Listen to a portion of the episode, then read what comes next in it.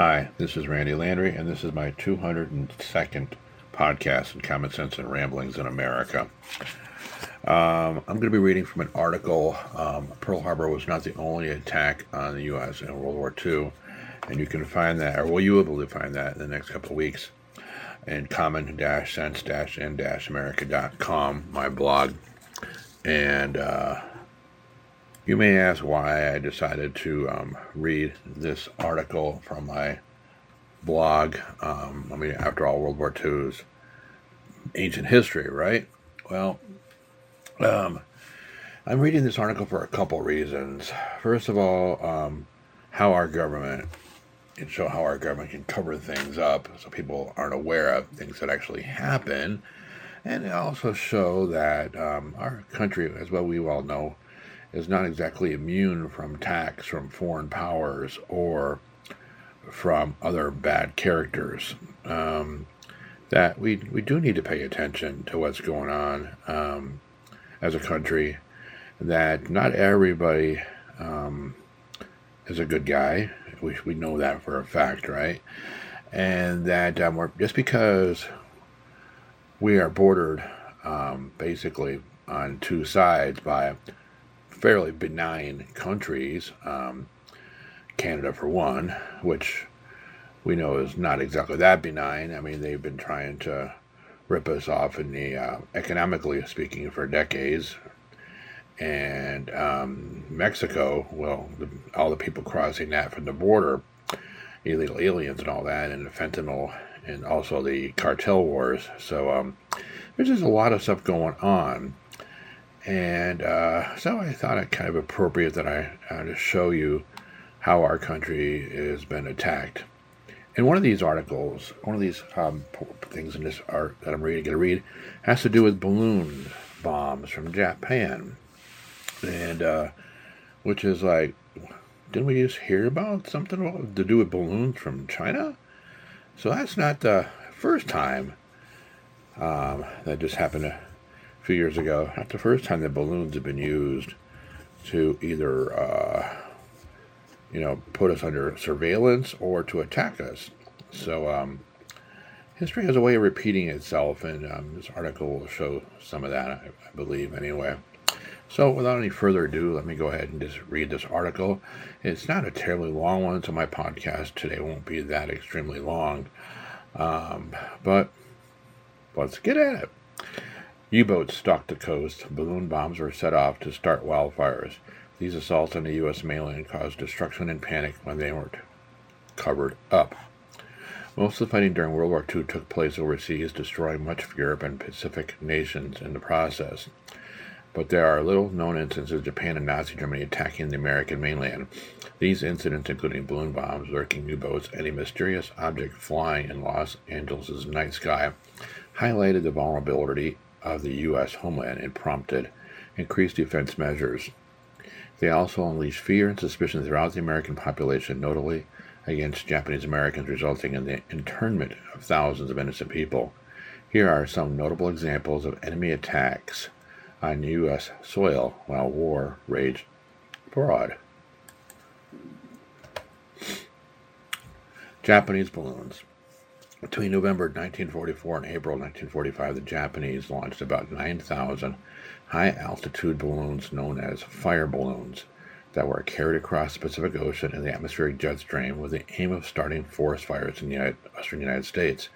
The balloons were kept afloat using a mechanism that triggered a fuse when the balloon dropped in altitude, releasing a sandbag to lighten the load and rise back up. This was repeated until all that was left was the bomb. While there have been only 300 documented recoveries, some of these balloons reached as far inland as Wyoming and Montana. One had tragic results. On May 5, 1945, a balloon bomb exploded near Bly, Oregon, killing six Americans on a church picnic, including a pregnant woman and five children, the only mainland casualties that resulted from enemy action during World War II. While the Japanese hoped to instill panic and divert resources from the war effort, the U.S. government kept the enemy's scheme under wraps from the public for fear of mass hysteria. Even the affected community was forced to remain silent after the disastrous event. And I've included a couple pictures. um, in here as well. One it showed uh, a copy of a newspaper article, Jap air raider drops firebomb in Oregon. Another one it just shows um, what the balloon looked like, a photograph from a hangar. The German U-boat threat. German U-boats, an abbreviation of Unterseeboot. It's in German. The word German word for undersea boat prowl the Atlantic waters along the American and Canadian coastline between January and June of 1942, targeting U.S. and Allied shipping. In the first three months of 1942, they sank more than 100 ships, some within sight of land. In North Carolina alone, U-boats sank 78 merchant ships, killing 12,000 merchant marines. The U.S. Navy was not prepared for this threat, and the situation became so desperate that an unarmed civilian light aircraft patrolled offshore. Though the pilots had no means of driving U boats on the U.S. coastline, some crews later jury rigged their planes and bombs, successfully sinking two U boats. The attacks finally declined after American merchant ships began sailing in transatlantic convoys accompanied by sea and air escorts. A skulking Japanese submarine. On February 23, 1942, a Japanese submarine, the I 17, under the command of Commander Nishino Kozu, surfaced off the coast of California and shelled the Ellwood oil field near Santa Barbara. It was one of California's largest oil fields, but unlike those in San Francisco and Los Angeles, it did not have a major military presence. Contemporary newspaper reports describe the attack as beginning at 7:15 p.m. with a total of about 16 shells fired. Hilda Wheeler, who helped run the nearby Wheeler Inn, described the scene. We saw the shells tearing up the ground as they landed between us and the water ocean front. We all thought at first it was target practice. And then we looked out back and saw the earth spurting up, and we were scared to death. Amazingly, the only destruction was a damaged rig that needed $500 worth of repairs, and one man was wounded when he attempted to fuse an unexploded shell. U.S. planes chased the sub, but Nishino got away. Nevertheless, the incident generated significant fears of invasion among Americans living on the West Coast. Newspapers blurted submarine shell Ellwood oil field and first attack of war on continental U.S. Soon after, the U.S. government unjustly rounded up more than 220,000 Japanese Americans. The majority U.S. citizens and placed them in internment camps where they remained until 1945. A mysterious flying object. The day after the Ellsworth oilfield was attacked, paranoia reigned, leading to one of the world's most bizarre home front incidents. Naval intelligence told units on the California coast to prepare for potential Japanese attack. At 2 a.m. on February the 25th, the military picked up an unidentified flying object approaching the Los Angeles area. Believing the Japanese might use aircraft or balloons to launch an attack in California, they sounded air raid sirens, and the city went into a state of high alert. Searchlights aimed at the object and more than 1,400 rounds of anti aircraft ammunition were fired, resulting in a chaotic night sky scene. During the chaos, several people died as a result of car accidents and heart attacks, but no enemy aircraft was shot down and no records or debris was recovered. This event, referred to today as the Battle of Los Angeles, remains shrouded in mystery with no definitive explanation for the mystifying object. A bomb equipped float plane on September 9, 1942, a Japanese submarine launched a small reconnaissance float plane equipped with two 170 pound thermite incendiary bombs over the Oregon coast in the hope of starting massive forest fires and igniting large scale panic. The pilot Nobuo Fujita released the bombs about 50 miles inland in the vicinity of Mount Emily, starting a smattering of small forest fires. Rainfall in the area made the forest damp and less prone to igniting. Bomb fragments identified as Japanese were collected and handed over to the U.S. Army. President Roosevelt called for a news blackout in the hopes of avoiding mass panic. Though the effort forced fruitless since proved fruitless since so many people already knew about the attack, the military brought in fighter aircraft and blackouts were implemented on all along the west coast. Fujita conducted another incendiary attack after midnight on September 29, 1942, dropping two more two more bombs along the Oregon coast. He reported seeing flames, but no one on the ground reported anything.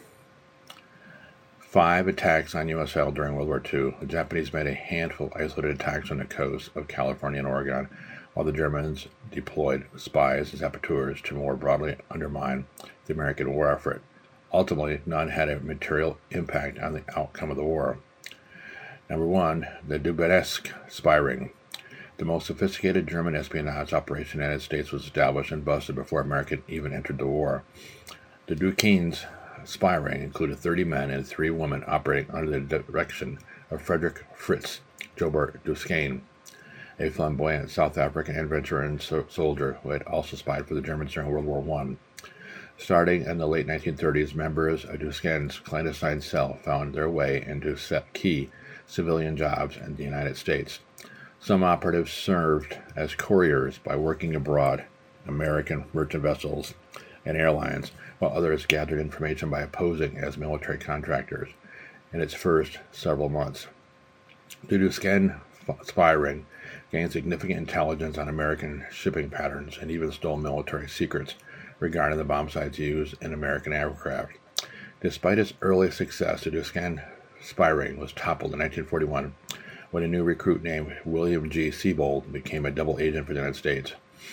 In addition to funneling dummy radio messages to the Nazis, the Federal Bureau of Investigation provided Sebold with an office in New York outfitted with hidden recording devices and a two way mirror. Once Sebold had gathered enough evidence, the FBI arrested Duquesne and 32 of his operatives the biggest espionage bust in American history. Just days after the bombing of Pearl Harbor in December 1941, all members of the group were convicted and sentenced to a total of over 300 years in prison. Number two, the bombing of Ellwood oil field. After the attack on Pearl Harbor in December 1941, a small contingent of Japanese submarines was dispatched east to patrol the California coastline. On February 23, 1942, the Japanese submarine I 17 slinked into a channel near Ellwood oil field, a large oil well and storage facility inside of Santa Barbara. After surfacing, the submarine lobbed 16 shells at Ellwood Beach from its lone deck gun before submerging and fleeing to the open ocean. The brief shelling only caused minor damage to the oil field, a pump house, and a single oil derrick were destroyed, but its implications were severe. The bombardment at Ellwood was the first shelling of the mainland United States during World War II, and it sparked an invasion panic among the American populace, not used to dealing with war on the home front.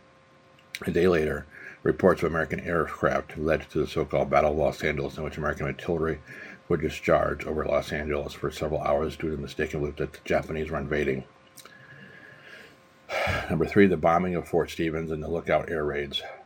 The only attack on a mainland American military site during World War II occurred in Japan, Jan 21, 1942, on the Oregon coastline after trailing American flying, fishing vessels to bypass minefields the Japanese submarine I 25 made its way to the mouth of the Columbia River. It surfaced near the Fort Stevens, an antiquated air base, or army base, that dated back to the Civil War. Just before midnight, I 25 used its 140 millimeter deck gun to fire 17 shells on the fort. Believing that the muzzle flash of the fort's guns would only serve to reveal their position, the commander of Fort Stevens ordered his men not to return fire. The plan worked and the bombardment was almost totally unsuccessful a nearby baseball field bore the brunt of the damage. I-25 would make would later make history again when it executed the first ever bombing of the continental states by an enemy aircraft. In what became known as the Lookout Air Raids, I-25 returned to the Oregon coast in September 1942 and launched a Yushikusha E-14Y floatplane. After flying to a wooded area near Brookings, Oregon, the floatplane dropped a pair of incendiary bombs in the hope of starting a forest fire. Thanks to light winds and a quick response from fire patrols, the bombing failed to have its desired effect, as it did a second, as did a second bombing over Brookings later that month. The pilot of the Japanese floatplane Nobuo Fujita would later make several goodwill visits to Brookings during the 1960s and was even proclaimed an honorary citizen of the town upon his death in 1997. Number four, Operations Pastorius. The largest invasion of American sail during World War II came in the form of eight Nazi saboteurs sent to the United States on a doomed mission known as Operation Pastorius. The men, all naturalized American citizens who were living in Germany when the conflict began, were tasked with sabotaging the war effort and demoralizing the civilian population through acts of terrorism. In June 1942, U-boats secretly dropped the four, two four-man crews on the coast of Amistad, New York, and Ponte Verde Beach, Florida. Each team carried up to 84,000 in cash and enough explosives to wage a long campaign of sabotage. The men had orders to attack transport hubs, hydroelectric power plants, and industrial facilities, but before a single act of sabotage could ever take place, the mission was compromised when George H. John Dasch, one of the saboteurs in the New York group, chose to return, turn himself in to the FBI. Dasch was heavily interrogated, and after two weeks, the FBI successfully rounded up the remaining saboteurs. Six of the men were executed as spies, while Dasch and had an accomplice were jailed for six years before being deported by President Harry Truman. Number five was the Japanese fire balloons, which I've already read about. So another little part of Japan had little chance of victory. So why did it attack Pearl Harbor? Air raid on Pearl Harbor. This is no drill. When the urgent message from Honolulu reached Washington D.C. on December 7, 1941, even those who anticipated conflict with Japan were stunned by the attack on the U.S. Pacific Fleet at Pearl Harbor, nearly 4,000 miles from Tokyo. My God, this can't be true, said Secretary of the Navy Frank Knox. Japan's leaders had hatched a daring plan to let the United States know who was in control of the Pacific. Surprise attack had been in the works for months before the first bombs fell. Simmering tensions, Japan had begun an imperial expansion in the late 18th century, seeking out natural resources for the island nation as well as buffer states to protect it. It defeated China in the 1890s to gain control of Korea and triumphed over Russia in the 1900s to seize the Liaodong Peninsula and parts of Manchuria for itself. In the early 20th century, Japan's imperial, imperial efforts continued unabated as it took more and more territory from China. But by the mid 1930s, relations between Japan and the United States had become constrained. Through diplomacy and sanctions, the U.S. were trying to prevent Japan from becoming a great imperial power, a stance that seems somewhat hypocritical. Why, Japan's leaders asked, should their nation abandon expansion at the insistence of Americans who had colonized Hawaii and occupied the Philippines? If the price for peace was to grovel and pull back, then they would fight. And we all know the first strike was on Pearl Harbor, where over 2,000 Americans were killed and dozens of ships were sunk and hundreds of warplanes were destroyed on the ground. And I'm just scrolling through. I have no intention of reading this entire article. And there was several missed warnings that we just. There is some scuttlebutt that's going around that we intentionally um, let this attack happen so we could get ourselves in the war. Legitimate reason for fighting. I don't know. It's a possibility. some of our leaders can be quite callous. And what's a few thousand people died and I well know some articles I've written um, Roosevelt, some of his actions resulted in thousands of people, but these, you know, troops are dying unnecessarily. Um, so we go on here. Date which will live in infamy as a speech given by Roosevelt himself when we um, joined the war. So I'll read this real quick. Within hours of the Pearl Harbor attack, Japanese forces struck several other targets up to 6,000 miles away to clear the way for invasions that would follow. It was the broadest offensive ever launched at one time by a single nation. Japanese troops advance on the British stronghold of Singapore. Among the American targets bombed on that same day were bases at Guam, Wake Island, and the Philippines, where dozens of fighters and B 17 bombers were destroyed on runways at Clark Field. As President Roosevelt stated when asking Congress to declare war on Japan, this day would live in infamy. The Japanese show force hurt the United States, and it would be many deaths or days before American Allied forces could begin to reclaim the lost grounds in the Pacific Theater. Well, they woke up the sleeping giant. So it just gives you to show that, yes, we are badasses to some extent. We're not immune from attack. Um, we do have to keep our eyes open. Um, to protect ourselves, right? We can't be too complacent. And not everybody coming into this country is here for the right reasons. And um, so, do we have you know, countless sleeper cells that are now being set up in this country with all these people crossing the border? We have no idea who the hell is even crossing it in most cases, even though thousands are being turned around or sent back home. So I guess only time will tell what will happen to this country, where we are going, what our direction is. So um, just shy of 20 minutes here. So um, For some reason, my voice is just a little crappy today. I'm a little stuffed up. So Sorry. So I will cut this short. And as always, watch your back and you have a great day. Take care.